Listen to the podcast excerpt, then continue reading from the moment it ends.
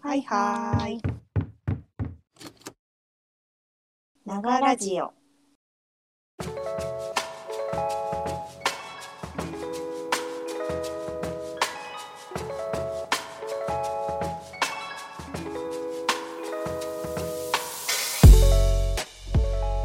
こんにちは。こんにちは。ながラジオはアムステルダムに住むノッティと東京に住む島綾が何かをしながらゆるりといろいろなテーマについて話すラジオです。皆さんも何かをしながらゆるりと聞いていただけると嬉しいです。ははい。明けまして おめでとうございます。ちょっと前回からね、ね時間が経ってしまいましたが、はい。私が風邪をひいて、咳がひどくて取れないって言ったら、今度は島屋も風邪をひ風いて。夏ですね。夏寒くなったからね。いきなり。ねそうちょっとお互いにいたわる時間を取りつつちょっと年始年を越しましたね年を越しました 第1回目をそうじゃないのよということでうん。年始ね。一発目を。そうもうあっという間に1月5日になってしまいでますすね。今収録。ね。うんそうですねいやー、たらふく食べましたよ。おーいいなあ、そっか。あれ何を食べた？えも餅とか売ってる？餅とか多分売ってるけど買ってない食べてない。ああのお蕎麦だけ食べましたあー、食べてたね。うん。でもほんとね、えっ、と、元旦の朝はうんパン食べたね。普通にパン食べてたね。うんうん。お雑煮食べたいわ。我々、我々だだけなのかな？なんか年明けたらこれ食べるみたいに決まってるのってなんか特殊なのかあ、でも日本とかさ、わかんない。中国とかはどうなんだろうね。旧正な月。中国とかも確かにあるかも。中あのシンガポールとかもある。なんか長い麺みたいなのをガーっていろんな食べ物を混ぜて食べるみたいなのが、なんなんだそれ。全然想像できないんだけど。ややったことはないからちゃんと説明できないんだけど、面白そうだね、それ。あったあった、うんいやどうなんだろう。じもしかしたらあるのかもしれないけどオランダとかヨーロッパの方はもしかしたらもうクリスマスがその年末というかね。もうほぼ年越しに近いあうんのその1年を締めくくるうん。大きな行事っていう感じだからなんかそこでそのか家族も集まるしうん。あの一通りそうなんか来年もよろしくねみたいな話になって。うん。年越しはもう友達とあの花火とかじゃないかな。花火しまくって、そうだよね。なんかあげ,、うん。あげてたね。そう。そうインスタにねバジバ上げてしまったけどいや本当にあの 初めて花火の危険さというかあの 危なって思ったよ。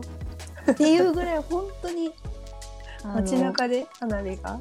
そう街中で。でそうそうそうそう。そう誰があげてんの？それ一般の人そそうだから多分普通にあの私がえ島屋と年末に花火しようみたいな感じで やってるんだと思う。ん。う家族でとあまあそれも家族でとかあるかもしれないけど。うんそう。んインドネシアもそうだった。うああそうなんだ、街中花火。はいはいはい。火事みたいな。上から見て。本当に本当に。本当にそうだよね。だって風で風に乗って煙が充満してたもん。そうそうそうパパパパパそのパパパ。ね。パンパンみたいな。そのレベルよね。うんやっぱ翌日のニュースとかはあの燃えてる家とか映ってたよ。えそうあのアムステルダムじゃなかったけどノッテルダムのまたちょっと違う都市であなんかそういう感じになってたりとか。勘弁してほしいねそれは。本当にね。年明けたら家燃えたなんて。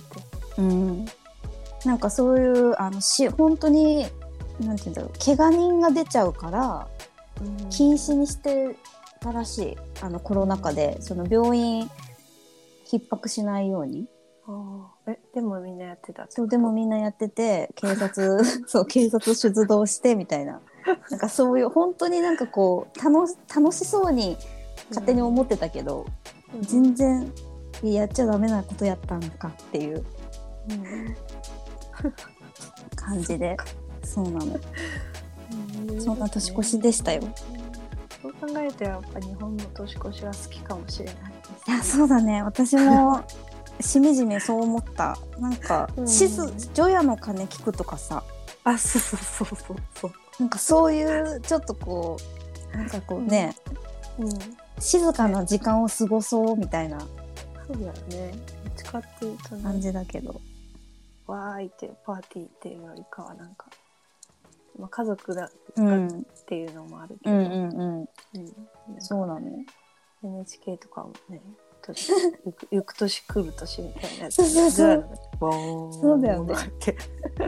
生まれた頃からやってるよねゆく年ゆく年来る年って。そうなんだ。えそんなことないの？昔えーめちゃくちゃ昔全然見てなかったから覚えてない。私見じてた多分あまあ確かにね。その年末の年越しの記憶があるあたりはもう必ずゆく年来る年を見てたなって。うんいう記憶あの「紅白」終わってうんうんうんうん。そのそうそれを映すみたいな。うん。感じだったなはい なんかそんな感じで、冷蔵庫にあります、あいいね。おせちの残りが。私はもう何もそのこ今年は日本のそのお正月らしさは感じぬままうん。もはやもう5日も経ってしまったという感じだわ。餅を探そう、餅ね。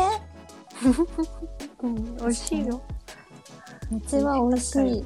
美味しいけどね。そうにちょっとテーマに入る前に全然違う話が 続くんだけどさ。でもなんか餅 LINE ニュースかなんかでさ餅を喉に詰まらせてあのっていう事件のニュースがさすごい多くなかった今年。知らない。知らない？ニュース見ないから知らない。私のところにだけ来てるのかな喉に詰まらせて運ばれたって？そう。でそでそれでなんかその次の日ぐらいの記事で、なんか餅で喉を詰まらせなくなるにはどうすればいいのかみたいな記事が書かれてて。回避策はないのかみたいな。まあでもそうだろうなと思って。もうなんか餅を食べ始めた頃から多分ずっとあるよねきっとねその問題。確かに喉に詰まらせるでいくともうこんにゃくゼリーしか出てこないな。あそんななってくるとこんにゃくゼリーの解決策は、あの入り物を変えてちょっとずつしか出てこなくなるね。タイプに変わったから、ーうん。お餅も分かんない。薄っぺらいタイプしか売らない、確かに。えでも薄っぺらかったら多分張り付くとかっていう問題が出るんだよ今度は。もうじゃあ食べるな食べない。食べない。難しいよね。食べない。何？ね？なんか難しいね本当に。どういう解決策があるのかちょっとよくわかんない。わ それその記事書くの。大変だな全然考えられないな、その記事。そうね。実験って実験もできないしね、なかなか。うん。詰まらせ詰ま詰まりましたってなったら困るしそんなしたくないし。うん、テーマいきますか、うん、テーマいきましょ今日のテーマね。う今日のテーマはうんそうね。てないか。いやいや1でもヶ月間ね。うん、1ヶ月以上多分ね寝かしてるよこのテーマ。えっと今日のて今回のテーマは「素敵おばあちゃんってあ違う間違えました。素敵おばあちゃんになるには」っていうテーマですね。なじゃない素敵あれ素敵なだった？わかんない。素敵おばあちゃんっていう一個の名詞にしちゃってる素敵なそれは今知りました。素敵な行きましょうか。いや素敵おばあちゃんにしましょう素敵なおばあちゃん素敵おばあちゃんになるにはっていうテーマですね。あ 面白い単語が出来上がって素敵おばあちゃん。そう。でまあねこた、れ、なんかそうこれを話そう話したいなってその2人でちょっとテーマ出しをしてる時にうんうんなった。そうよ経緯としては。うん。いやなんか単純にそのやっぱりここここ数ここ数年というかなんか常日頃なんだけどうん。なんか明日何しようかなとかその来年仕事どうなってるかなとかうん。まあせいぜい考えて1年先ぐらいのことしか、あんまり未来のことって考えたことがなくて自分の中で。うん。なんかそのこなんだろう。うーん。なんかもうちょっと先の本当におばあちゃんになった時ってどうなってんだろうなみたいなことを考えてみても面白いかもって思ったのがきっかけ？きっかけというか、そう。なんかあんまそんな先のことってあんま考えたことないなっていうふうに思ったのが一個の理由かな。まあ、でで、まあ、しかもなんかそれって多分考えてどうにかなることでもないから別にいいんだけど、うん。でもなんかそういう素敵なおばあちゃんになってたいみたいなのはさ多分結構みんな思ってたりすることなのかなっていう気はするし、うん。なんかそれをい一度考えてみるっていうのもうん面白そうだなと思ってテーマに入れてみました。うんうんうん。うんなんかそのもうちょっと1ヶ月時が経っちゃったんで だから考え始めた時のことをちょっと忘れ始めてるんだけどうん。でも考え始めた時になんかすごくいい問いだなって思ったんだよね。うん。素敵なおばあちゃんどんなだろう？みたいなこうんやっぱう想像したことがない。うん先の自分をなんかワクワクしながらうんうん。何を何が夢とかそういうなんか夢は何だろうとかそういうことではなく、うんうん。多分なんだろう日常の生活がどうなってるかうんうん。を想像できたんだよね、それをこうその問いを浮かべた時に。だからなんかそれを一回想像しておくとうん。あのーなんかそういう状態になりたいのであれば今の選択はこっちの方がいいかもみたいなことも見えてきそうだなって思ったりとか、うなんかんすごく、まあ、ここはね話していたけどいい問いだなとうん。最初に思った記憶がある。う今、ん。うん。いいいいコメント。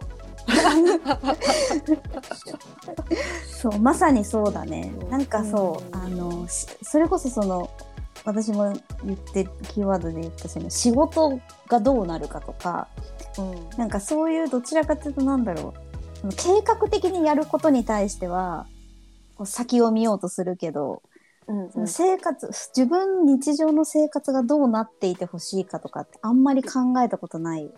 うんん。だよなって思って、うん。そう。うん。でもなんかその多分そうそういうことをあんま考えたことないなって思ったのはやっぱりアムステルダムに引っ越したっていうのも多分、えー、ときっかけとしてはあってなんかそう生活が変わるってこういうことかっていうのを経験したからうん。なんかどういう生活を作っていきたいかっていうのをなんかイメージをしてそれをね。そうそうそうそれをこう選んでいくっていうこともきっとできるんだろうなっていうのがすごい多分体験体感としてあったんだろうね。おそらく。はいはいはいはい。そうだよね。日常が変わるもんね、その。うんうんうん。うん、違うところに越し越したりすると。そうそうそうそうそう。だからそれはもう日本の中でもねあの東京に住んでた人が北海道にいたらだいぶ変わるだろうしとか、うんそういうのもきっとあると思うんだけどうんうんなんかそういうのと同じような感じで時間軸で見た時に自分のえおばあちゃんってそうだよね。まず何歳からおばあちゃんって思うんだろうとかっていうのもあるんだけどさ。そうそうそう考えてて思ったんだけどなんか自分があ私おばあちゃんになったなって。だって今でさえその30を超えてうんなんか大人になったなっていう感覚って正直そんななないというか。ずっとそんな変わらない気気分なのね。うんうん気分的には。うん。そうまあそれはきっとその例えばじゃあ母親になったらとかそういうので、きっと大きく変わるかもしれないなって思うからそれはそううん姉妹の話をぜひ聞きたいと思ってたんだけど私としては仮に今のような状態がずっと進んだらなんか60とか70になってもなんか自分のことおばあちゃんだって認めてないような気がして。いやなんかまだまだ中身は23歳ですみたいな。なんかそういう感じになってるんじゃないかなっていう気もするから。はいはいはい、うん、確かにおばあちゃんってねうちのお母さんもおばあちゃんだけど、うん、私の子供ができたのでそっまだかそうだよ50、ね。50ちょいとかなんだよね。うんうんうん。56とかだったかな、うんうんうん。若い。だか。らまあなんか、うん。ババって呼ばれてるんだけど、うん。まあなんかばおばあちゃん感はないよね。まだ。そうだよね。おばあそうなんだよね。属性として属性っていうかなんかそのや役割として役割っていうか名前としておばあちゃんはあるけど、呼ばれ方として。うんだよねきっと。うん。うん。関係性というか。ちゃんって呼んでたらなんか変に多分感じる、うん。なんかおばあちゃんって名前こ言葉というかその、うんうん。でうん。なんかポタポタ焼きのさ。そう今言おうとした。ポタポタ焼きのそうあのちょっと白髪混じりでね。そうそうそうそう。あのお団子作ってて割烹着着た。そう。かちょっとなんか自分が編んだあそうだね。とかベスト着ててみたいそうそう。こたつに座ってみかん食べてるみたいな。そうだよね。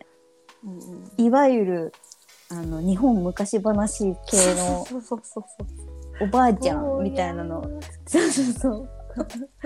を多分想像してるけどうん。そんなおばあちゃん今ほとんどいないんじゃないか説もあるもんね。きっとだからおばあちゃんもそのさ時代によってもちろん変わるじゃん。うん。どんなおばあちゃんがおばあちゃんなのか。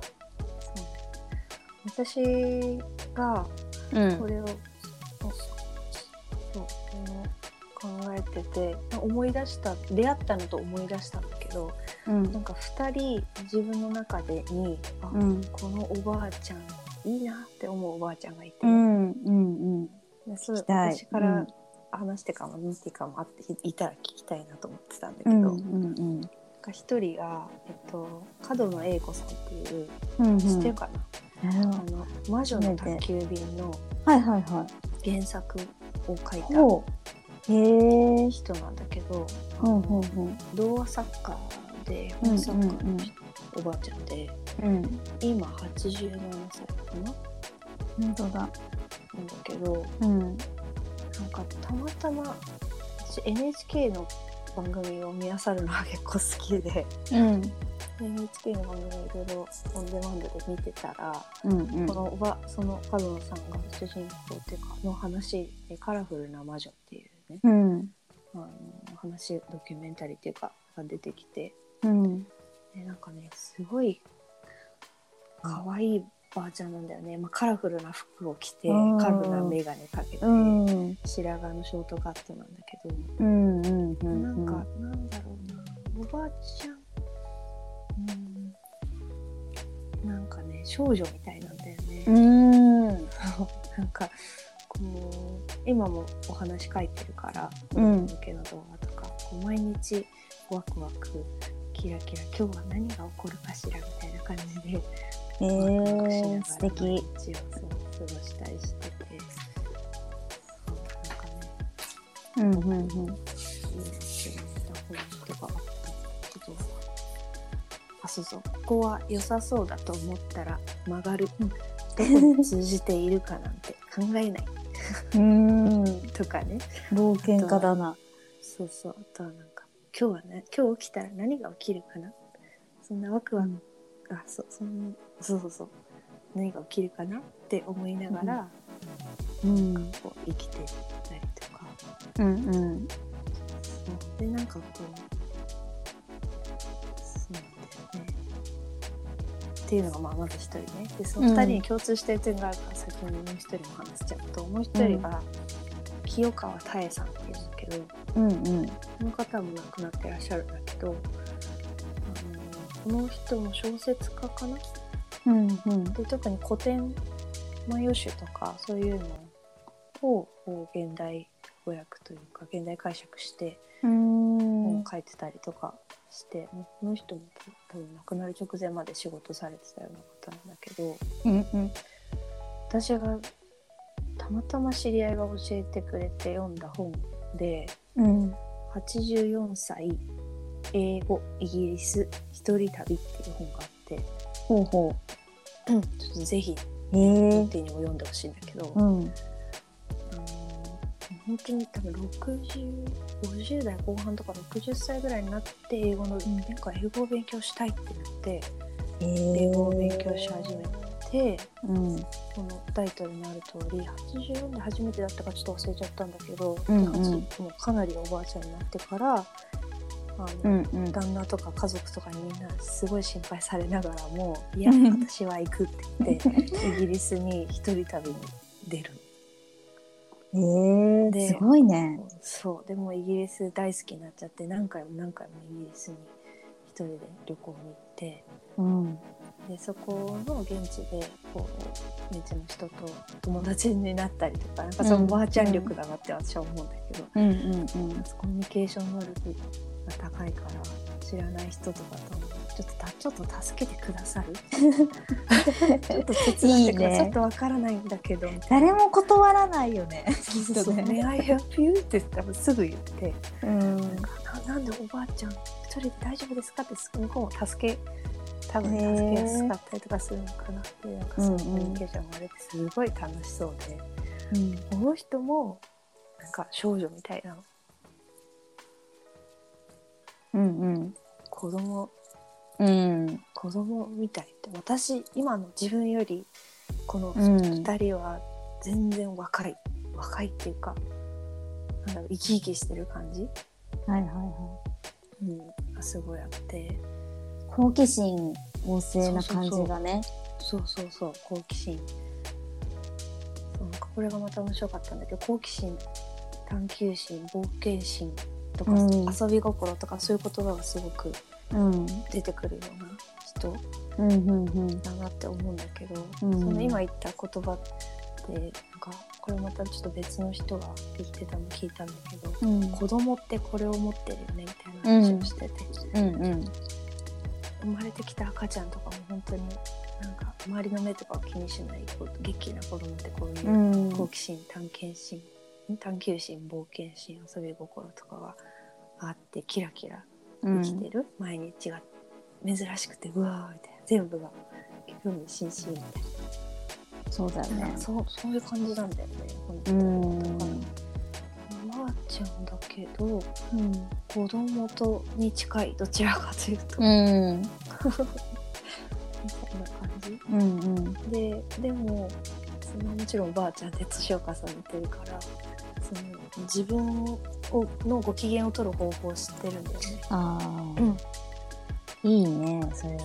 かっこいい服着てたら自分ははいはい心地いいとか、うんうん幸せとか、うんうん。これ食べてると自分の体調いいのが分かってたりとか、うんうん。うんこの時間にこうなんだろうこの光を浴びるのが好きだから夕方になると散歩するとか、うん。いいね、素敵だね。なんかそういう風にうん非日常的に旅を取り入れてみたいなのもあるかもしれないけど日常の中で普通の暮らしをうん。どう、なんだろう楽しむかっていうかうん。心地よく生きていくかみたいな術をベースとして持って知っていて、うん。でその中でなんかこうチャレンジもしたりとか、うんうんこうちょっとそので真ん中から自分の中にはないものもどんどん取り入れられるみたいな,、なんかそのちょっと長くなったけどそんな感じ。うのん。おばあちゃんを思い出したり出会ったりをこの1ヶ月ぐらいでして。うん。でなんか あそれまでは結構自分の中のおばあちゃんって話が通じないとかうん話してももう世代が違いすぎて もうどうにもならんからまあなんか見守っていようかみたいな 感じのはいはい。ちょっと違う生き物な感じで。生き物みたいな多分前回も話ちょっとあったかどうか忘れたけどうん。でなんかなりたくなんかおばあちゃんになりたいなりたくないよみたいな感じだったんだけど、うんその二人を浮かぶ思い浮かべるとああ、うんこんなばあちゃんなら素敵ばあちゃんかなって私は思ったうん。うん。いいね。うん。そうだね。なんか私もイメージし、なんかすごい具体的にこういう人っていうのをイメージしたわけじゃないんだけど、うん。あのやっぱそう好奇心を持っているというか、あの、新しいことにいくつになってもうんチャレンジしていける人うんが素敵だなってすごく思ってて、で、なんかそれがこう自然とできてるおばあちゃんは素敵だなっていう風に多分うん思う、思うなってうんうん思って、で、そう、今、あの、話聞いてたら、やっぱりその、なんだろう。まあ、こう、これが楽しそうだからちょっとやってみようって思った時に、うん。いや、もう私だったら無理かなとかじゃなくて、多分あそうだね。そう、面白そうだからやってみたらいいじゃないっていうので、そのじゃあイギリスに一人で行ってみようもそうだと思うし、うんなんかそういうなんか制限を設けずに、あ新しいことをどんどん楽しめるおばあちゃんっていうのが結構イコール素敵ばあちゃんだなって、確かにねうん、気持ちがすごいしてる。で、なんか、あの、それを、あ、そ、確かにそうだなって思ったことがあって、うん。あの昔ねその自分の母親と話してた時なんだけどなんかうちの家族って、あのすごいおじいちゃんおばあちゃんが元気なのね、私にとってのおじいちゃんおばあちゃんも元気であの、うん。まあ、父父方も母方も両方みんな元気に今もうん。生きてくれていてうん。それがすごくあの私にとってもありがたいんだけどうんあの、やっぱでもそういうおじいちゃんおばあちゃんたちが、その、どう、こう、最近楽しく生活してるとかっていう話をさ、やっぱりその日常的にするわけよね。家とかに電話したりとかすると。で、お母さんとそういうの話してた時に、なんかこう、あの、私がふと、その、おじいちゃんすごい昔からゴルフが好きで、うんなんかそういうゴルフとかも、なんか今も続けてやったらいいのに、みたいな話をしたのね。で、そうする、そうした、その話をしたときに、いや、やっぱり、その、やっぱ年取ってから続けられるそういう趣味を持つっていうのがた、も、持った方がいいとかってそう、よく言われるけど、なんかその昔から好きでやっていることの方が、年を取った時に、だんだんできなくなっていくから、あそれで気持ちが下がっちゃうんだよねっていう話をしてて。へえそう。で、なんかそれは確かに、あ、私あんまりそういうの考えたことなかったんだけど、そのやっぱりさ、その体がちょっと動きづらいなとか、まあゴルフだったらスコア落ちちゃったなとか、なんかきっとその若い頃だったらできたのにみたいな、そういういうちょっとこうネガティブな気持ちが、まあゼロ、まあ絶対そうなるかとは言えないけど、まあ絶対、まあ可能性としてはそういうふうに思ってしまうこともきっとあるだろうなっていうのをすごい思って。だからなんかその、一個の趣味を、その昔から続けてるものをすごい長く楽しむっていうのもいいかもしれないけど、なんか年を取っても何でも気軽にいろんなことを新しいこと楽しめる方がきっといいのよみたいな会話をしたのね。はいはい。でなんかそうその話をした時になんかすごい自分の中に納得感があって確かにそのずーっとやっていく楽しみもあるけどなんかそのねもうこうこうなったからこれができないじゃなくってなんか今からでもこれ始めてみようみたいな感じで趣味を増やすとかなんかその新しいことをもっとやってみるみたいな感じのに捉えられ捉えてできる方が楽しめるしなんかいいなってすごく思ったことがあってそれを、うんうんうんそれがきっかけとなってその私のイメージするこう素敵なおばあちゃん素敵ばあちゃんになるにはっていうのを考えるとなんかそう新しいこととかにやってみようって思えるばあちゃんになりたいなっていうのはすごく思う。確かにね。うん。なんか、わかんないけど、TikTok を戻ってみようかな。みたいな。そうそうそうそうそう。いやでも本当そういうことだよね。うん。なんかさあの今今の時点でもさ私たち、私たちというかまあ私はなんだけど例えばその、TikTok とかもいやちょっと若い子たちがやるからさまさそうそういうイメージをもう持って自分の中でこう、やってみようっていうところからちょっと距離を置いてるわけ。そうなんどちらかというと。そうだからそれがもうもったいないというかそう素敵ばあちゃん始まってるよね。そうそうそう素敵ばあちゃんになれない。あのそうそうそう。凝り固まったおばあちゃんになってしまう一歩を踏み出してんなっていう反省をすごくしたわ。ねえじゃあもう素敵ばあちゃんになるには今から TikTok を始める、えそれもあるよ。それもある。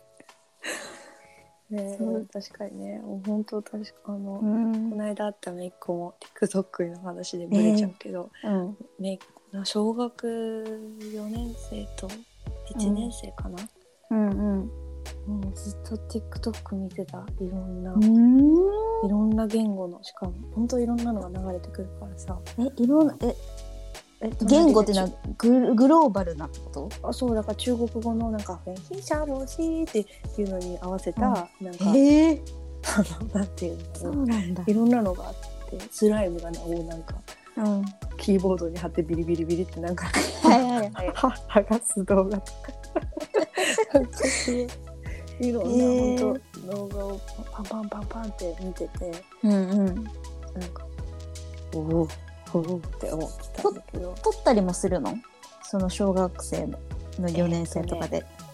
YouTube の動画を撮ってる。え？何を配信してるの？えー、っとねボディク本当なんかすごいと思う。ボディクリームを塗ってみますみたいな待って待って、OL? すごい。そう。とか化粧本当にお母さんの化粧ポーチなんですけどみたいな化粧ポーチ持ってきました。これアイライナーでみたいななんかねやったりとかなんか本当なんかもう。やっぱ手元にあるさおもちゃじゃないけどさ、んうんツールがさ、そういうことか。我々からしたら何だったの、うん。テレビとか？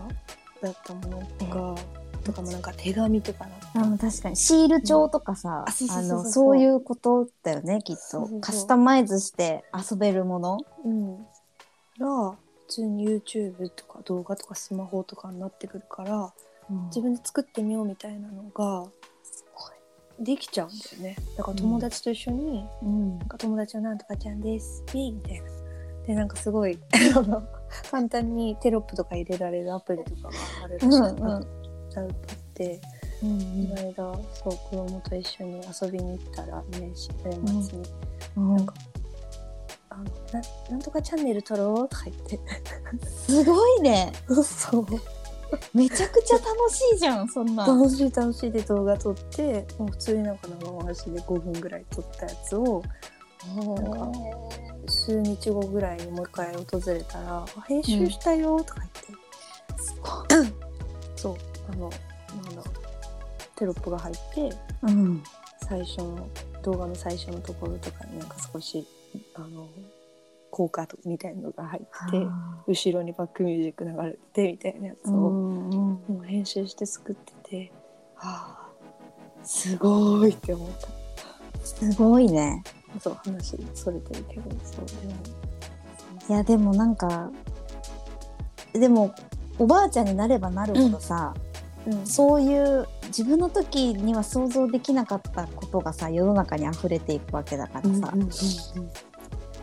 なんか常にこういう驚きとうん。それにじゃあそれを聞いた時にさああなたはどうする？みたいなその そういうなんだろう体験が増える増えていくんだろうね。うん。なんかもちろん、なんだろう。あの無理にその若い人のカルチャーを取り入れなければいけないっていうことではないと思うんだけど、うん。なんかそれを本当にあ面白そうって思った時にやるかやらないかとかさ。うんうん。なんかその年齢がこうだからっていう理由で諦めるみたいなことはしたくないじゃん。そうだねあと面白そうって思える心を持ててないじゃ確かにね。そうするためにはどうしたらいいのかうん、なるほどな。面白い。あるけどそうだね。面白そうだなって。面白そうだなっていうふうにはなんか思いそう。私は思いそうなタイプだなって思っちゃった。自分、自分自身は。いや私前はそうではないいないや面白そうって思えると思うんだけどうん。でもなんかえ何それ？って思う自分もいてしまいそうな気がするんだよね。でもそうではなくて純粋に面白がって行動できるようにするにはなんかもうちょっとうん。今の自分から 変えていく必要がある気がする。うん。それはなんかこの間話してたみたいにうんうん。なんかそのこの間確かその多様性の話終わった収録終わった後に少し話してた時にさ、うんうん。あの住む場所を同じ場所に住まないでおばあちゃんになっても住む場所を変え続けていったら、うん。そのいいんじゃないみたいな話をしてたじはいはいはいはいはい。ゃん。うんなんかそれは一個方法としてあるかもとは思ううん。自分の日常なんか前まではおばあさんになったら一軒家に住んでうんうん。自分の心地いい空間でずっと同じ場所で日々を過ごすみたいなイメージがなんとなくあったんだけど確かにね。でもなんかうーんそこが一つあってもいいけどうん。なんかこううーんいろんな場所にうんいた方が自分のな自分の常識が通用しない場所に定期的に多分行かないとそれはなんか住む場所じゃなくてもコミュニティでもいいかもしれないしうんでしないと多分うんその違いをうん。楽しむ心あがなくなっていくというか同室に自分と近しい趣味のおばあちゃんたちと、あ。うん。ゲートボールわかんないけどなんかその 同じ趣味をうんしてることの方が心地よくってその中にいて、うん。最近の若い子たちはって言ってる方が、うんうん。うん楽になっちゃうっていうかその中にいちゃうみたいな。そうことはあだねそうだなんかそうね。ならないためには多分意識的に、うん。うん、常識の外に出すことを定期的にやっていかなきゃいけないんだかないう気ほど、がしてなるほど。うん確かに。いや、なんかもそうもう一個私は思ってた素敵ばあちゃんの要素としては、うん。なんかそのばあちゃんと話したいなって思えるうん。たらいいなって思ってさ、うん。子供ともそうだし、孫ともそうであ、それも、それもすごいわかる。わかるうん。なん。かもうこの人と話しても、うん。全部否定されるかなん。か常識通用しないから、うん。もう話す意味ないやって思われたくない、うん。かうん、ばあちゃん。と話すとこういろん。な発見があって面白いなみたいな風に、そうだね。うん、存在していたいなうっていうのがすんご。くあるかなと思ってそうだね。た。うんなんかその話したいと思われるおばあちゃんっていうのはすごくいいいいと思う。うん私もなんかこう、まあ、ちょっとそれも近い近いことを思ってたしあとはそのなんだろう人に囲まれるおばあちゃんになりたいなっていうのはすごい思って。でその年代問わずねその若い人にも自分と同い年ぐらいの人にもうん。なんかこうなんだろうこう仲間として受け入れられるようなおばあちゃんになりたいってすごい思うんだけど、思っその素敵おばあちゃんの条件の中にうん入ってたんだけど、うん。でも確かにそのおばあちゃんと話すと楽しいみたいなのは素敵だなって思うよね。なんかそうなんだよね。今はね、うん。正直これを私のばあちゃんは聞かないとは思うんだけど あのなんうん。私にが全く興味がないうんうん。ことを、はいはい。あそれも私は興味を持てばいいのかもしれないけど知り合いのおばあちゃんのうん固有名詞とともにそのおばあちゃんのなんか謎のストーリー 全く理解できないストーリーを話、はいはなんかい。20分ぐらいかけてものすごく詳細に話をうん。があるとか。でその何回かその同じ話が出てくるみたいうな、んうんうんうん。なんかねあ同じ話が出てくるのはなんかもうどうしようもないこともあるかもしれないけど、うん。うん。ちょっとばあちゃん 包まない。話包まない。ってなることはあなるほあどな。多いんだよな。だからあでもそうね、うん。それはもうね島屋とその話す時間が嬉しくて楽しくて、おばあちゃんは多分日常に起こってる あの梅さん仮。梅さんのことを話したいんだよきっと。詳細に。そうかそうか。なるほどね。確かにそのなんだろう。あの今今気づいたんだけどさそのやっぱおばあばあちゃんっていう素敵おばあちゃんっていうタイトルに今回はしてるからそのやっぱりおばあちゃんとして接するのって身内じゃん。そのおばあちゃんっていうその故障というかその名称でうん接する人たちってやっぱりその自分の親戚お母さんのお母さんとかっていう感じの立場の人になるから、やっぱりちょっとそのなんだ外向けのおばあちゃんと違うよねきっとね。だからその自分のおばあちゃんが果たしてその社会の他のお友達と接してる時どういうおばあちゃんなのかってあんまり知らなかったりするからさ。確かにね確かにね。なんか私がそうなんか今回のテーマを考えてた時にそのイメージしたのってもう全てその社会に向けてのこのどう、うんうん。どういうおばあちゃんでありたいかっていうことを勝手にイメージしちゃってたけど、確かにその下屋の話を聞くとその要は自分のその家族に対してのどういうおばあちゃんであるのかっっていうのと、もしかしたらなんかちょっと関わり方だったりとかになんだろうな理想とする形がもしかしたら違ったりとかもするのかもしれない、なっていうのはちょっと思った。うん確かにねそうだうんまずその社会家族しかなくなっちゃう人もいると思うんだよね。うんそうだね。コミュニティが外になくなっちゃって、うんうん。家族、あそれはちょっと寂しいよね。うんわかんない。寂しいっていうのはちょっと勝手な偏見かもしれないうんけど。自分はそうじゃないといいなとは思う。そうだね。うんそうだね。そう。うん、でやっぱり社会とのコミュニティがあるおばあちゃんではいたいなっていうのはすごく思ううんし、多分思ね私たちがさじゃあ60過ぎたあたり、うん。こう仮におばあちゃんのスタートとするとそれくらいの時ってもっと今以上になんだろうそういう今でいう SNS みたいなのとかもさ、うん。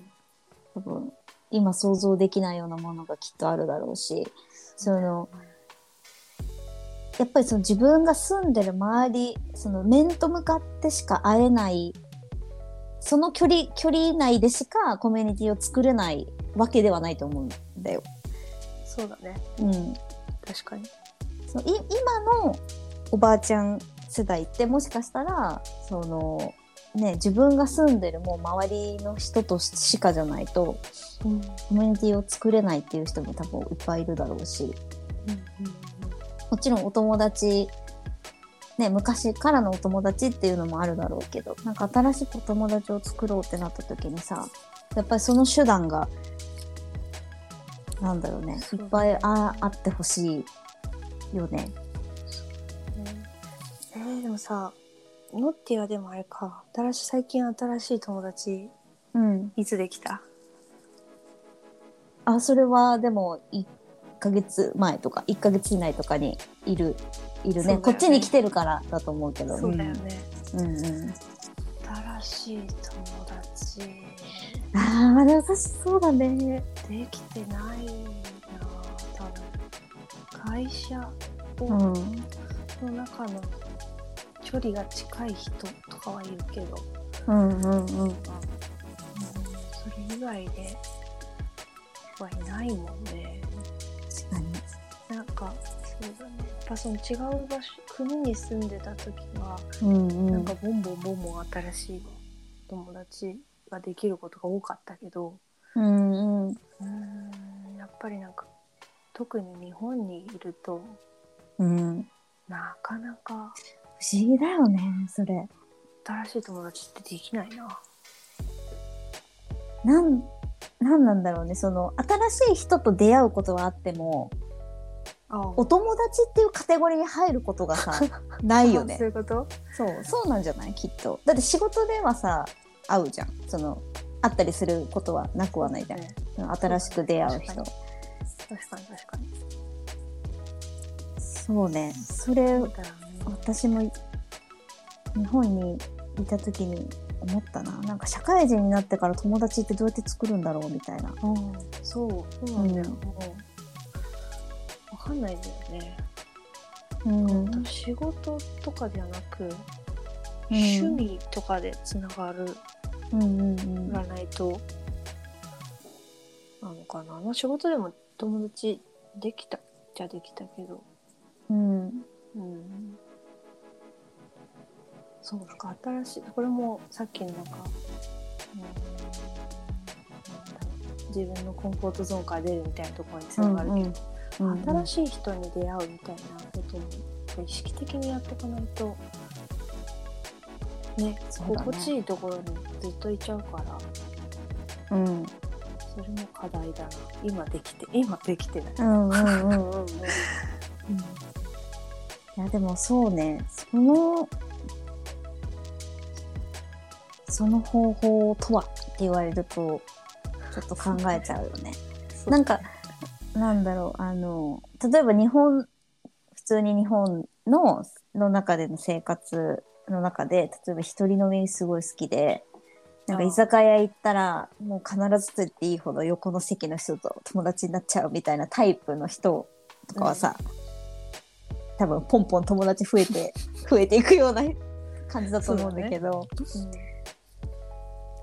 でもなんかそうじゃないないとなるとじゃあ趣味でつながるって言ってもじゃあそういうコミュニティに行くのかみたいなとかね。そうなんだよねだからなんか今仕事で旅関連のことやってるからつながりやすいのもあると思うけど旅は多分一個方法としてあるんだと思うんだよね。うん。一人で旅行に行ってうん。ゲストハウスとかうん極力こうんうう、接点を持ってもいいよって思ってるような人がいるようなところに、うん。泊まって。とかっていう風にしていくと意外とつながりがエアビー泊まってとかね例えばそうだねそうだうん。ね。とかってしていくともしかするとできたりしないかな？とか思ったりいやでもそれはあるよねきっと。うん。うね。ん、なんか私も友達であの多拠点生活をしてるうん。子がいてえー、あの本当になんていうの全国のいろんななんていうサービスだっけな？アドなんかアドレスだ。そうそうそう、うん。それを使っていろんなところにもう何週間単位とかで生活する感じ？なのかな？えーうん、そそうう。そうだよね。っていうのをやっててでなんかまあその子の普段のいインスタとかを見てるとさやっぱりもう全国にそれこそね友達ができてるからそういうのは楽しそうだなってうん思うけどね、うんそういうやっぱ新しい土地に行ってなんか初めましてっていうあなんだろうコミュニケーションをつくきっかけを作りやすいっていうのはあるよね。その新しい環境に入っていくタイミングっていうのは。うんうんだからなんかそのまあそうだね。その友達になるきっかけをどう作るかっていうことなんだろうねきっと。そうね。うん、趣味。なのか旅なのか。うん。お酒共通のお店とか。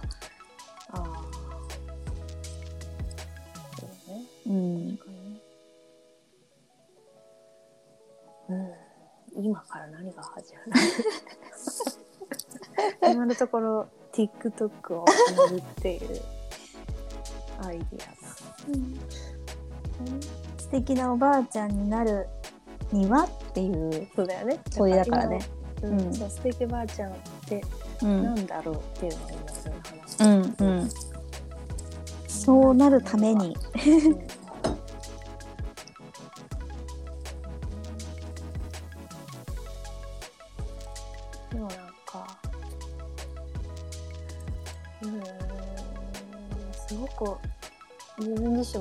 変えたいと思ってることでつながるかなって思うのは、うん。あの隙間が必要だと思っていて、うん。人事にねうん。なんかその本当に朝から晩までうん。あの特に子育てと家事と仕事があるとうん。月曜か日曜まで気づいたら終わっててうん。でまた月曜が始まってるんだよね。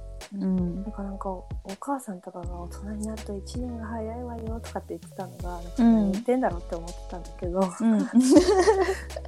まさになんかそれをかか母ちゃんになってから、うん、つこの1年を2021が過ぎて思って、あまずいぞって思ったんだよねうん隙間がなすないからなんかまあねこれとか長ラジオとか始められたのはすごくいいことだと思ってるんだけど、それもなんかノッティが言ってくれたからこうやってやれてるけど、なんか自分発信でこういうことやりたいなとか、あのこういうの面白そうみたいなことをうん自分の要は今やってることではないことをうん。体に入れたり興味を持ったりするには、うん。余裕うんな時間というか、何にもしなくてよくて自分何やっても今よくてうんっていう時間をうん。一定量持っていないとできないんだよね。うん。うんしかも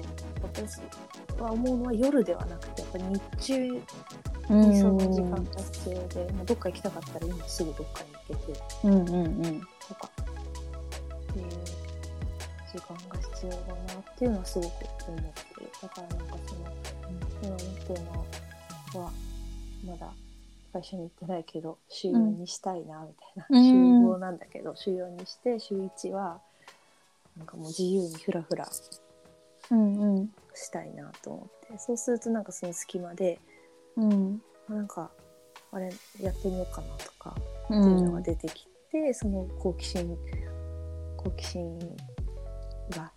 うんうん。今も強い方だとは思うけどもともと好奇心が、うん。それがよりなんかいろんな方向に飛んでいくんじゃないかなっていう。うん。思うな、うん。それはすごく多分ずっと大事な気がそうだね。する、それは本当すごく大切だと思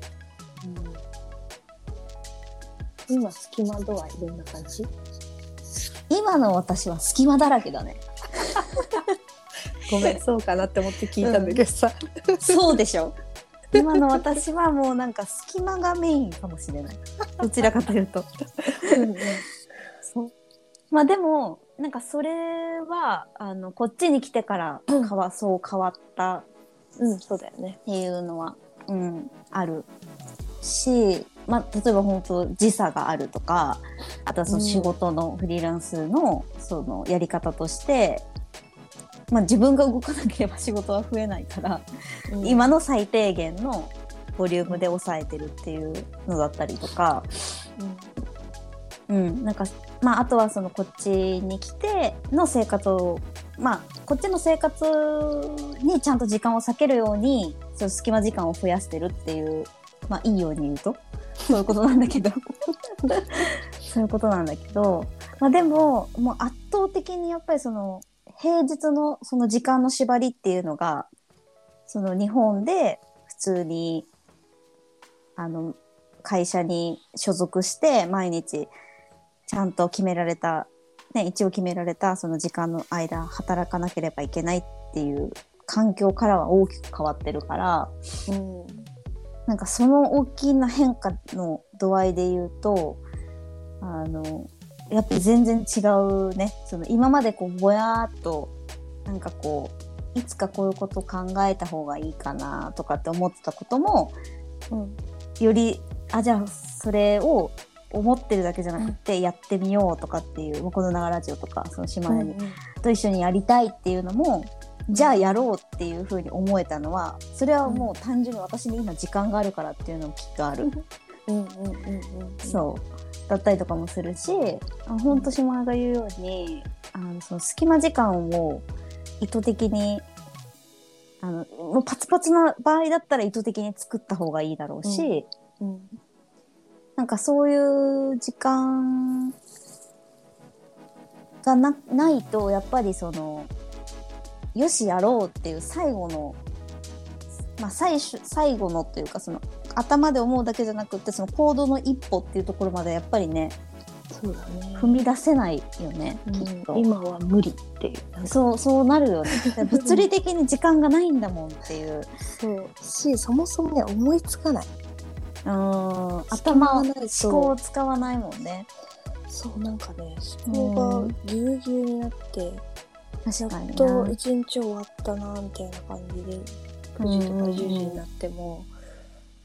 うーんなんか自分のいい時間にしたいんだけど気づいたら、うんうんなんか何してるかよくわかんないまま12時ぐらいになってあ、うん。寝なきゃ、うんうんうんうん、やっぱなってしまうのでねえその辺は。でもだからといって私は計画を立てるのが好きじゃないので、うんなんか前話した気がするけど、いつまでにこれができるようにならなければならないからこれをこれでこれぐらいするみたいなこととか、この年までにはこうなりたいからこれをこうするみたいなことをあうんまり、うん、なんか自由にやらせてよって思うタイプだから、うん。自由に毎日やらせてよって、そんなん変わってくし知らんってうん思うタイプだから。うん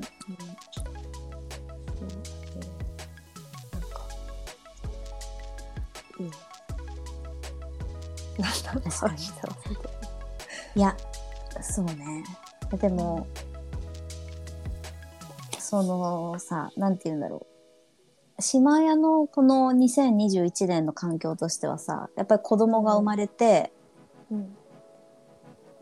まあ、この1年間は仕方がなかったのだって思うべきなのかなんかそれっていや別にそう仕方がないとかっていうわけではなくて何かそういう方法としてこうやれば、そのちゃんと自分の時間を確保するっていうことができるのかうんっていうのはさ、うん。あのなんだろう。それってお、まあ、大きくももしかしたらそのジェンダージェンダーギャップとかの視点が含まれるのかもしれないし、うんえーっとでもめちゃくちゃ多くの同世代がさぶつかる壁だと思うから、で私もね。ねもしかしたらそういう日が来るかもしれないっていうのを考えると、なんかそこはちょっと確かに。しし知りたいなってすごく思う。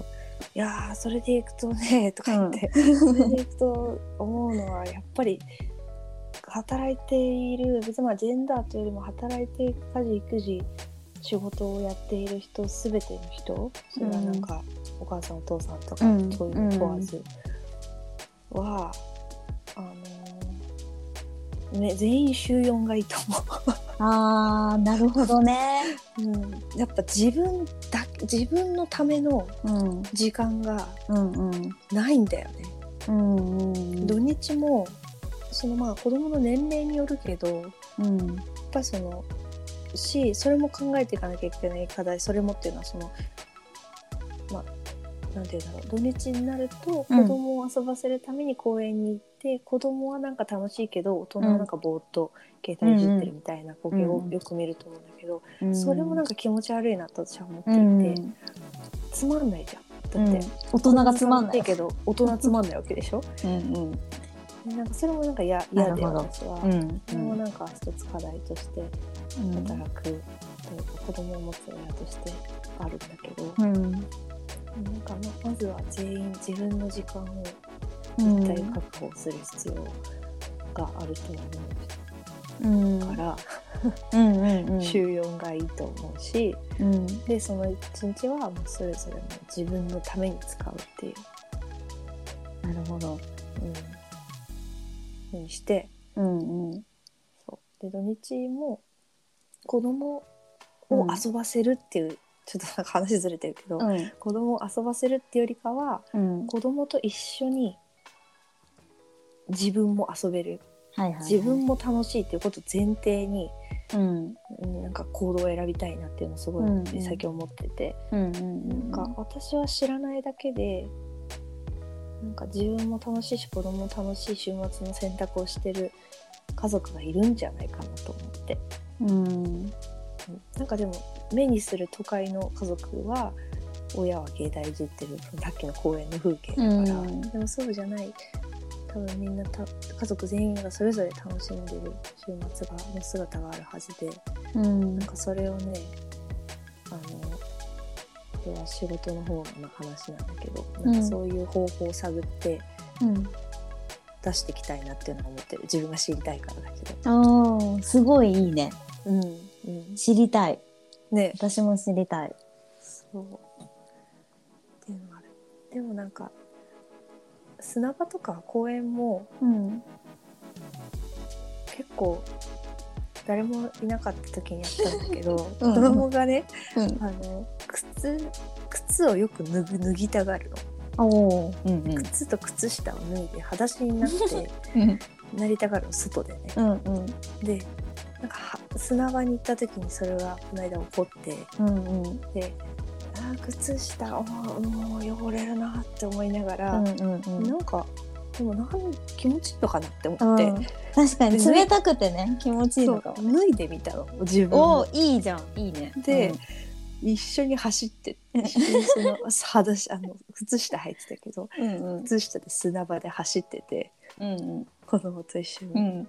そしたらなんかそのやっぱ足の感覚がねうん。砂砂を靴で踏んでると平らじゃん、うん。だからデコボコしてるんだよね、はいはいはい。でだからなんかそのより足でいろんなこのデコボコの感覚を得られるのが楽しいわけ、うーでんそうかあそうこれをか楽しんでたんだとか冷たさとか温度とかもあるけど、うんうんうん情報量が上がるんだなと思って、うんうんうん。それ楽しんでたのかとかあといきなりなんか砂場でね、うん。上を天を向いて寝っ転がるんだけど、ううんちの子供が。何をしてるの？みたいな感じだこっちからすると、でもなんかあなんかやってみようと思ってうん。隣に同じ格好で寝転んだわけ砂場に。うんうんうん。で上をボーって見たらなんか見たことがない角度なんていうんだろうあんまり見ないじゃん。う地面に寝転がってさ。外でね。そう公園。外で。まあ芝生とかピかクニックをするような場所でもないしねそう。だから絶対確かにね。砂場で。うん。でなんか上に枯れ木がわーってあって枯れ木が層になってって、うん。揺れてるんだよね。うん。でそれをなんかぼーっと見ててうん。え？楽しい。童心取り戻してるじゃん。子供心を。そう好奇心を爆発させてるじゃん。らそうそうそうそう。なんかうん。すごくいいなって思って。うん。彼彼は好奇心のままに自分が多分楽しいと思えることが多い方法方向を取ってるからうん、それを真似てみるとああなるほどね。うん、面白いことあるんだっていうのに気づいてあ一緒になんかこれを勝手に放置してみて、子供もつまんなそうやっぱ一緒に遊んでる方が楽しそうなんだよねうんうん。見てるよりただ、うんうん、ただ見て携帯いじってる親をさそばにしてるよりかはさ、それはそうなんだろうねきっとね。そうそうそう。だからなんかそういう風にした子供を遊ばせるっていう意識ってよりかは一緒に遊ぶっていううんうんうんうんテンションでいたいなっていうのは話それまくってるようななんか近しいような気もするけど思ってた。いやそれはでもそういうでも結局なんだろう。その感覚はきっとあれだよね。あのおばあちゃんになってもうあのその自分たちがイメージする素敵おばあちゃんだったらそういうことをしてるんだろうねきっと。うん、そうそうそう、うん。そうなんだよね。え？あら何それ？何なの、ね。何が楽しいの、やってみようかしら、みたいな。うん。うんうんそういうことだよねきっと。そうそうそう、うん、そういう感じでありたいなっていうのうんうん、確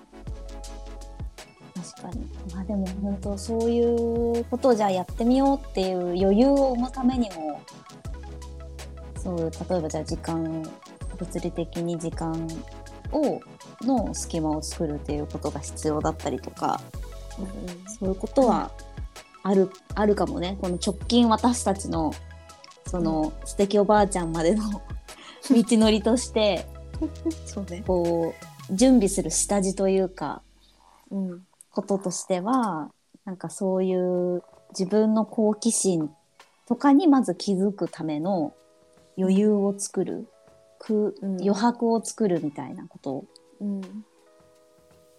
そうだね。うん、まあ確かにな。うん。貯めておかずにそうだね。満たしていくっていうちゃんと。好奇心をも、まず持って。うん。でなんかそれをいつかいつかではなく少しずつ少しずつそれを満たしていくっていう、うん。うん、で満たしていってまたもっとくれって。いい意味でね。そうだね。樽を知るでありたいんだけどうん。でもなんかいい好奇心はうん。いい塩梅で持っていたいっていう、そうね。うん。求める気持ちも忘れたくはないよね。もっと、うん。もっとこういうことみたいな。そうそう。そうなんか読みたい本がなくならないといいなっていうのはすごい思ってた。それに近いこととして、うん。本屋に行ったらワクワクする今の自分をそのままいるといいなって。いうう、んうん。うんうん。あまあでもなんかそれそういうそれって結構さきっとその自分の根底にあるワクワクというかうん。うんとなんて言うんだろう。結構本質に近いこう好奇心をかきたてられる方法なんじゃないの？本屋に行く私もすいごいそれわかるんだけど、へえうん、なんかあのただ本屋さんに行くのがすごい好きだから外に出たら絶対本屋よ寄りたいもん。あそう買わなくても。うん。今何どんな本が出てるんだろうとか。うん。なんか本それこそ本当にさ本屋によってのラインナップも違うしさ。そうなんだよ。っていうのあるじゃん。あんま分からない 分か分かってくれない人もいるけど。そうあそこのあの店舗に行きたいんだよなみたいな。のそうとかさ。そうそう。私趣味に本屋滞在って書いてある。プロフィール。いいね。ライタープロフィールの趣味本屋滞在って書いてある。いいねいいね。まあ読書も好きだけど、うん。うん、この間も本当たまたま有給で平日休みだった日もずっとうん。下北沢のうんうんうん B&B っていう。B&B うんうん。うん。あの本屋に。うん。2時間ぐらいいたんじゃないか 入れるよねでも。な なんかうわーえー、こんな世界えー、みたいな感じで、もう気づいた時間過ぎてるんだよね。そうなんかもう本屋は。それはでもいい本屋があるのが大事、ねえあのなんかあんまりなくならなさそうな感覚なんじゃない？うん。どちらかというと結構立ち返ってこれるその自分の好奇心に気づかせてくれるというか、うん。なんかなんだろう。その私も本屋が好き行くのが好きっていうのはなんかもう何もしたくないなみたいな気分の時でも本屋に行くとあなんかこれ読んでみようとか。うん。なんかあなんかこの特集あややられてなんかこう特集されてることに対してなんかこれちょっとやってみたいなとか。確かに確かに。なんかそういう気分モチベーションを上げてくれる場所でもあるから、うんうんうん結構あとあのーそう本屋に行って気に入った本を買ってめっちゃ満足してしまうっていうタイプなんだけど。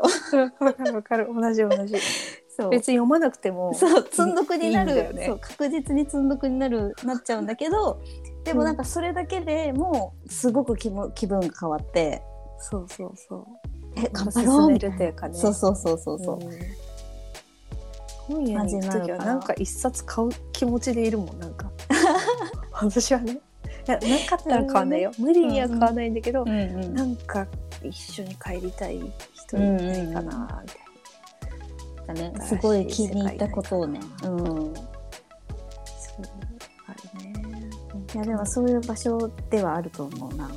旅旅する感じにもちょっと似てるとかって言ってる人いた気がする。あ本屋さん？そうそうそう本屋さんって、うん。なんだよ。だからいい選書のね今でもなんか大変じゃない？英語英語の本はいっぱいあるかもしれないけどこっちの本屋さんはなんか雰囲気しか味味わえてない。でもこれが面白そうとかは思えてない。あの表紙かわいいなデザインかわいいなそういうのとか。それだけでも楽しいけどね。まあねあの、うん。作りがあこんな風になってて素敵だなとか。そういう感じだけど、うん。そうなのよ。あの日本の本屋に行ってなんかやっぱすごいすごいなって思う。あのいや増出数とかも多分そうだしああのその本屋独自のレコメンドの仕方とか、ーこんなうん違いあるのってあんまりないんじゃないって。全然話関係ないけどうん。好きな本屋はどこですか？好きな本屋はねうーんとね私早稲田にあった本屋さんがすごい好きへなんだよな、えーっとね何えーっとチェーン店なはずなんだけどお店の名前忘れちゃったな。なんちゃら堂。ななんんちゃら堂だったような気がする。新生堂？忘れたな。純駆堂？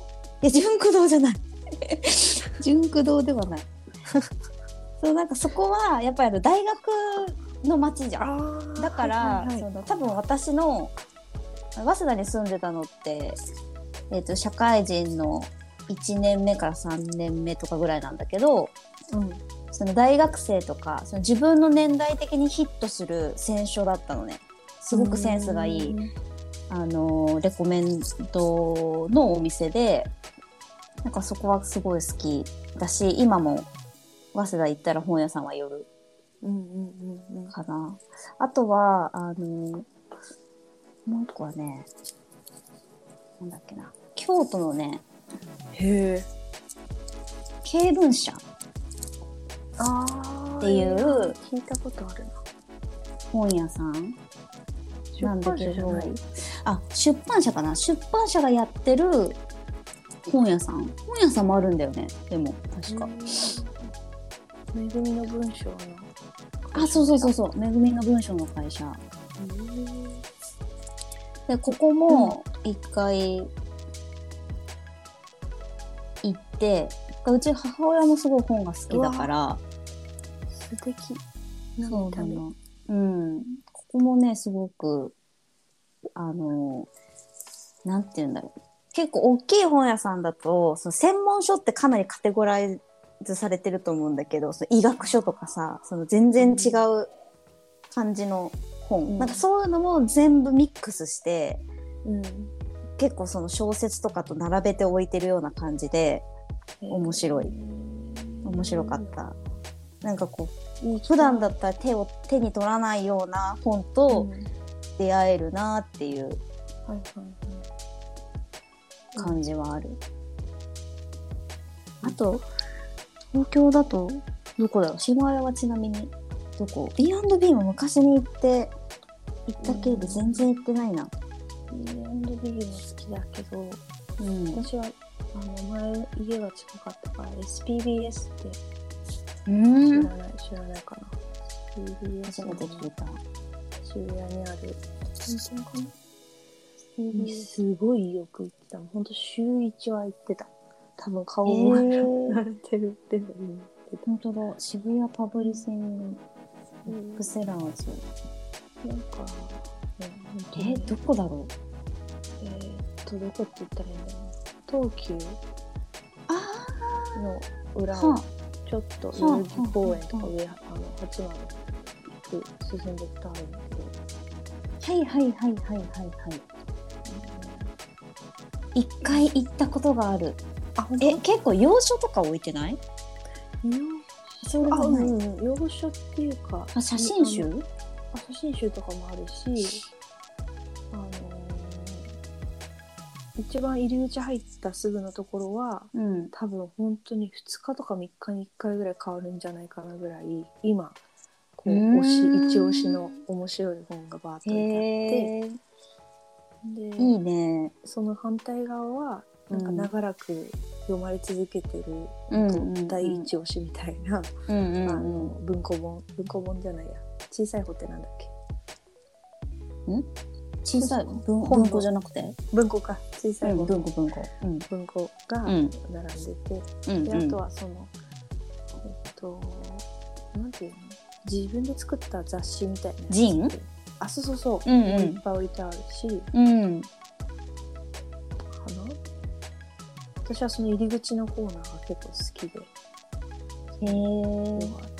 新しい選手いいなぁ。あの前のっていうとうん2人読書会で読んだ本、うん。えあーちょっとタイトルを忘れたのでまた共有しますがあ。うんうん。も私も忘れてしまったタイトル。うんあ、ここの本屋さんで出会ったのね。えー、そうなんだ。めいいね。そうなんだよ行きたい。日常的に行きたい。そうなんだよ。うん、私も今この引っ越した家のそばにはないのでうん、そうか。いい本屋がね。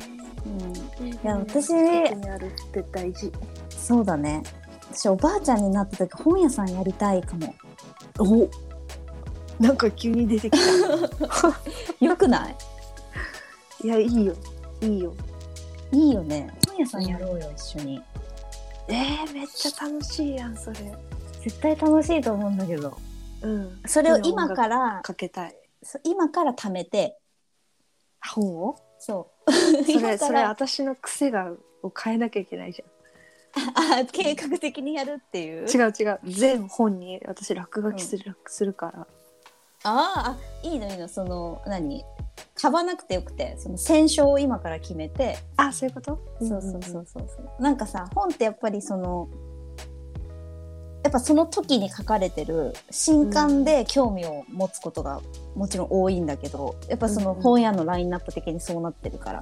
うん。でも、やっぱ何年経ってもさ、よ良い本ももちろんあるしさ。でもそういうのってさ、ね。ベストセラーじゃないとなかなか目につかないじゃん。うん。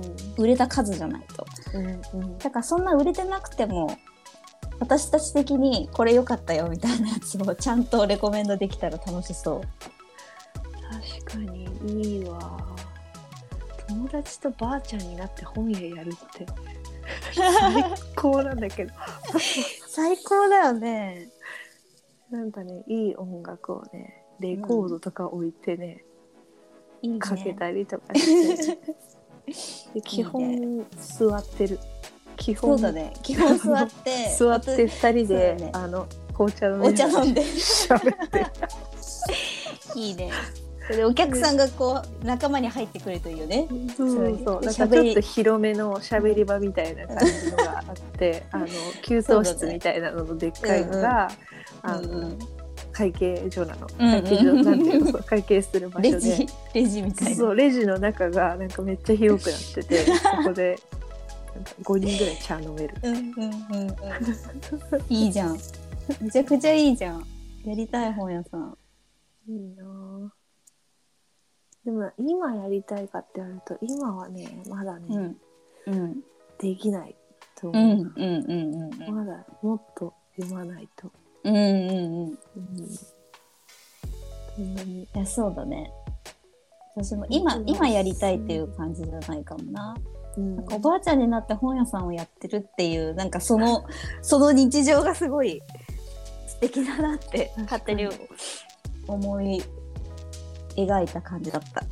うん私前それね夢で思い描いたことある、本屋ではなくてうん。何かその食べ物屋さんだったかなうんうん。ハワイに食べ物屋さんを作っておカウンターがあるなんかダイニングみたいな食べ物屋さんでうんうんなんか4人ず机のテーブルとかも何個かあって、なんか地元の人とかが来たりとか、まあハワイじゃなくてもいいんだけどそれは、うん。来たりとかなんかその小学生とかみんななんか昔の駄菓子屋みたいなうんうんうんうん。感じの居場所。みたいなの、うんうん。ね。店主でもありうん。なんか寺子屋のみたいな 感じでもあり。なんか困ったらおにぎりくれる人みたいな そういうね、ちょっとみんなが集まる場所だね。そうかもめ食堂を思い浮かん思い浮かんだわ、今。それも素敵な。な。えーでもなんかそういう感じじゃないの？そういう感じをイメージしたんだけど。もうちょっと家っぽい、なんであそこはちょっとおしゃれすぎる。もうちょっと家っぽい。ダもうちょっと生ぬるい。もうちょっとこう、普通のちょっとダサくてお家にかっこよすぎるとちょっとさ疲れちゃ でもいいね、そういう。まあでもど、あれだね。そう人が集まる場所とかをちょっと作りたいみたいなう確かにかそう共通してるのかもね。それがさあればさ、うん勝手に知らない人いっぱい来てくれんじゃん、そうだね。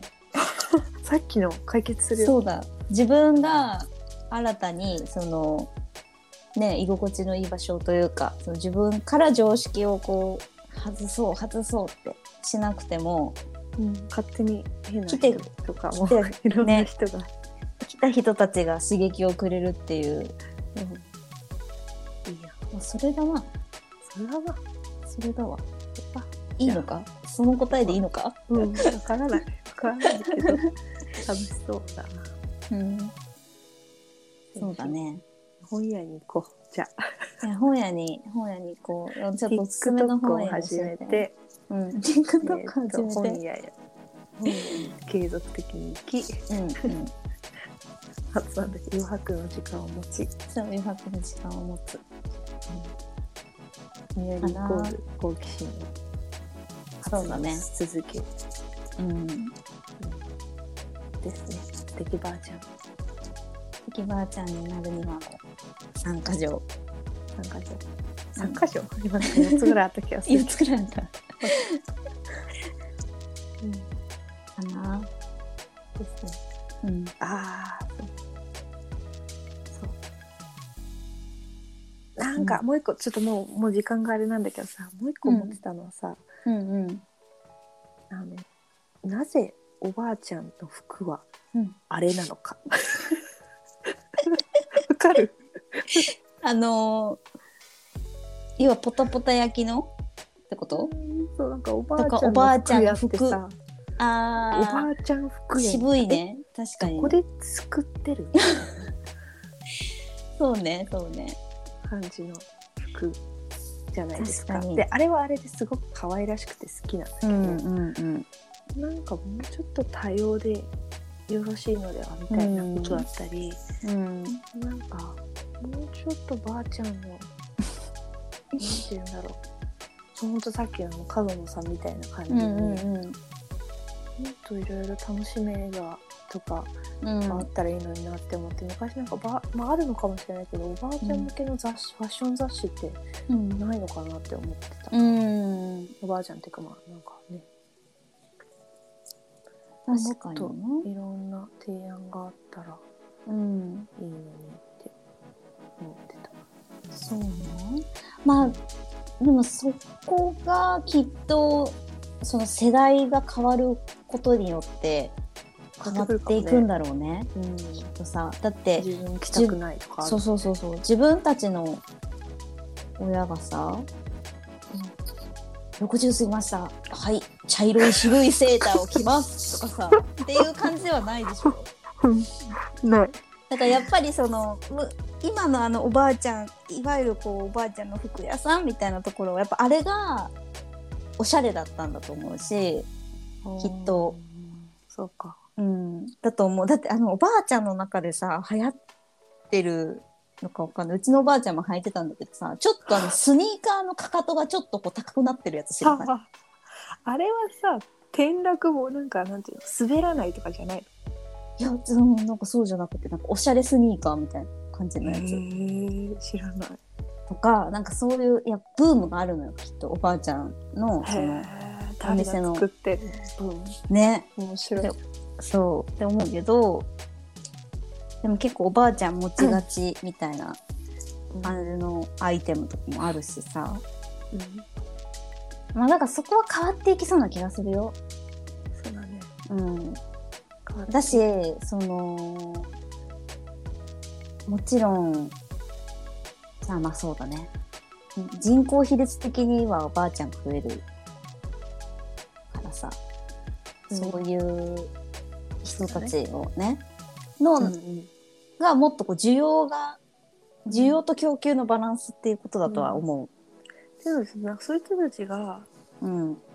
今働い,、働いてないままうんおばあちゃんになった人が結構いっぱいいるけど、働いておばあちゃんになっていく人が多分増えていくと、うんうん。おばあちゃんになってからも何かやろうっていう人は増えそうるだね。そうだね。そうすると、そうだね。ばあちゃん自分で自分たち向けのうん。そと。かうん服とか作っていけば、うん。そう、そうなる気がする。う。うんそうな、なってくよね、きっと。な、うん、なんかね角野さんのね、うんうん。あの自分が好きなこう、うん服の形があってもう、うんワンピースの形、うんでその形に合わせて自分の好きな布を選んで、うーん。同じ形のワンピースを何枚も作ってるって言ってた、いいね。なんかそのでもそうやって自分が好きなものをでも作んないとないのもあるのかなとも思うけどね。ああ。うんなるほどね。あもしかしたらそこもファッションのこだわりかもしれないけどね。オリジナルの。うん。うんうん。そうそうそんな。ことも思い出しました最後に。いやーあっという間でしたね、うん今日もね。あっという間だったたまに1時間半ぐらいかな。しまった。という間に。今日のテーマは素敵なおばあちゃんになるにはということでお話をしました。はい。はい。とりあえず、はい。んどうぞ。えーっと、TikTok をインストールします。はい。あの無理無理無理は禁物です。自分がこう、はい禁物です。無理は禁禁物です。あの面白そうって思ったことをそうですね。そうやれるっていうのが一番なんで。でもなんか面白そうって TikTok は確かに思ってたし何回かダウンロードしたけど、うんなんかなんか私の世代と何かが違うぞみたいななんか謎の理由であんまり見てなかったんです、なんか一回見始めたら中毒性があってやばそうって思ったから見てなかったんだけうん。どまあなんか全然知らない謎の国のでエンタメとかに出会えそうだからちょっと見てみようか。うん。ありそう。なんか旅っていうコンテンツもいろいろありそうじゃない？あ確かに見てみよう。そういうのもいいかもしれないです。はい。はーい。ではではでは今日もありがとうございました。はい。またはい。じゃあまた再来週ぐらいにね。そうだね。再来週？ちょっとこの 時間軸がよくわかんなくなりそうだけど。そうだね2週間後ぐらい各はい一応各週で今年も頑張ってやっていきましょうというはいことなので気持ちでおります気持ちでおりますのでじゃあまた次回お会いしましょう。はいバイバイ。バイバイ